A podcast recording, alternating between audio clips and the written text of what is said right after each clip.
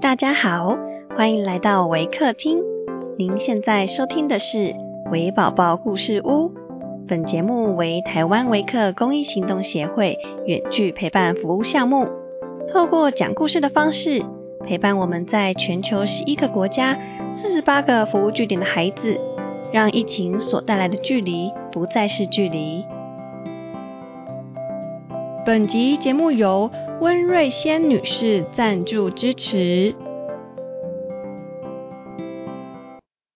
亲爱的听众，我是 Miss Amber，今天要讲的故事是《The Little Old Woman Who Lived in a Shoe》。本故事将以英语进行。Hi everyone, I'm Miss Amber from Waker.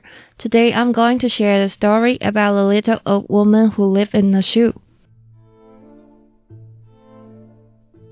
Once on time there was a little old woman who lived in a shoe.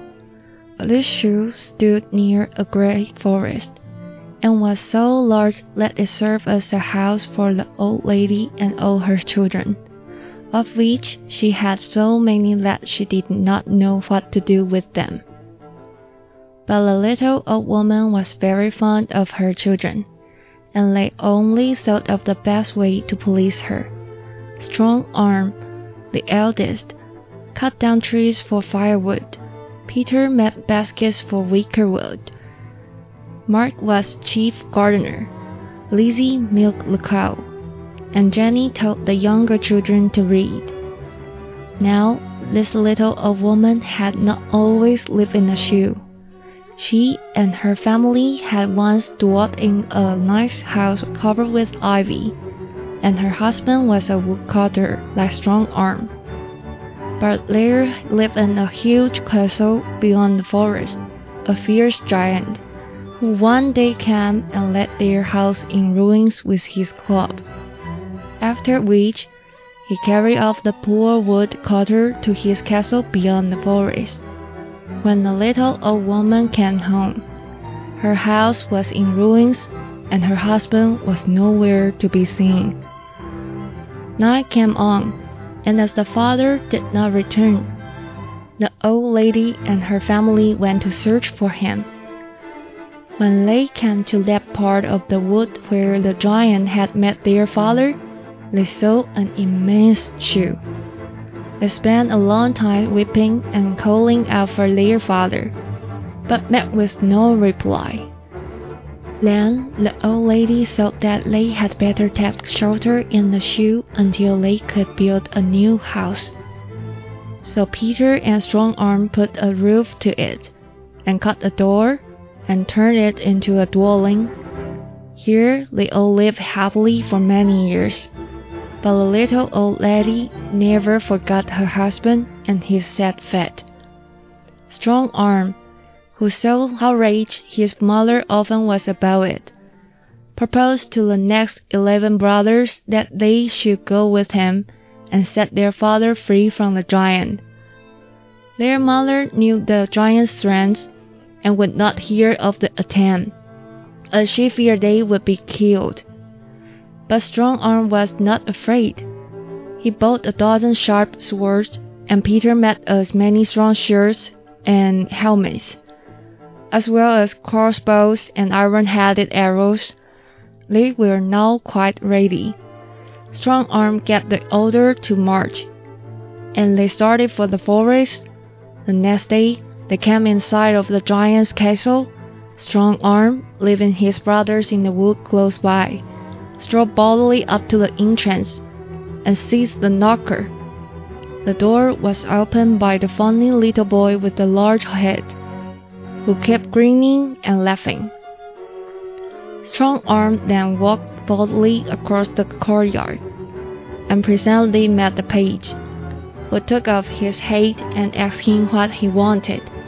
Strong Arm said he had come to liberate his father, who was kept a prisoner by the giant. On this the castle man said he was sorry for him, because the part of the castle in which his father was kept was guarded by a large dragon. Strong Arm, nothing doubted, soon found the monster, who was fast asleep. So he made short work of him by sending his sword right through his heart, at which he jumped up, uttering a loud scream, and made as if he would spring forward and seize Strong Arm. But the good sword had done its work, and the monster fell heavily on the ground, dead. Now the giant, who had been drinking much wine, was fast asleep in a remote part of the castle. Strong Arm had no sooner finished the dragon than up started the funny little boy who had opened the door. He led Strong Arm round to another part of the courtyard, where he saw his poor father, who at once sprang to his feet and embraced him. Then Strong Arm called up his brothers and when they had embraced their father, they soon broke his chain and set him free. We must now return to little old woman. After her sons had started, she gave way to the most bitter grief. While she was in this state, an old witch came up to her and said she would help her, as she hated the giant and wished to kill him. The old witch landed the little old woman on her broom, and they sailed off through the air, straight to the giant's castle. Now this old witch had great power, and at once afflicted the giant with corns and tenderfeet. When he awoke from his sleep, he was in such pain that he could bear it no longer. So he thought he would go in search of his missing shoe which, like the other one he had in the castle, was easy and large for his foot. When he came to the spot where the old lady and her children lived, he saw his old shoe, and with a laugh that shook the trees, he thrust his foot into it, breaking through the roof that strong arm and Peter had put to it. The children, in great alarm, rushed about inside the shoe, and frightened and trembling, scrambled through the door and the slits which the giant had formerly made for his corns. By this time, the witch and the little lady, as also Strong Arm, his eleven brother and his father, were come up to the spot. Strong Arm and his brothers shot their arrows at him till at last he fell wounded when Strong Arm went up to him and cut off his head. Then the father and the little old woman and all their children built a new house and lived happily ever afterwards.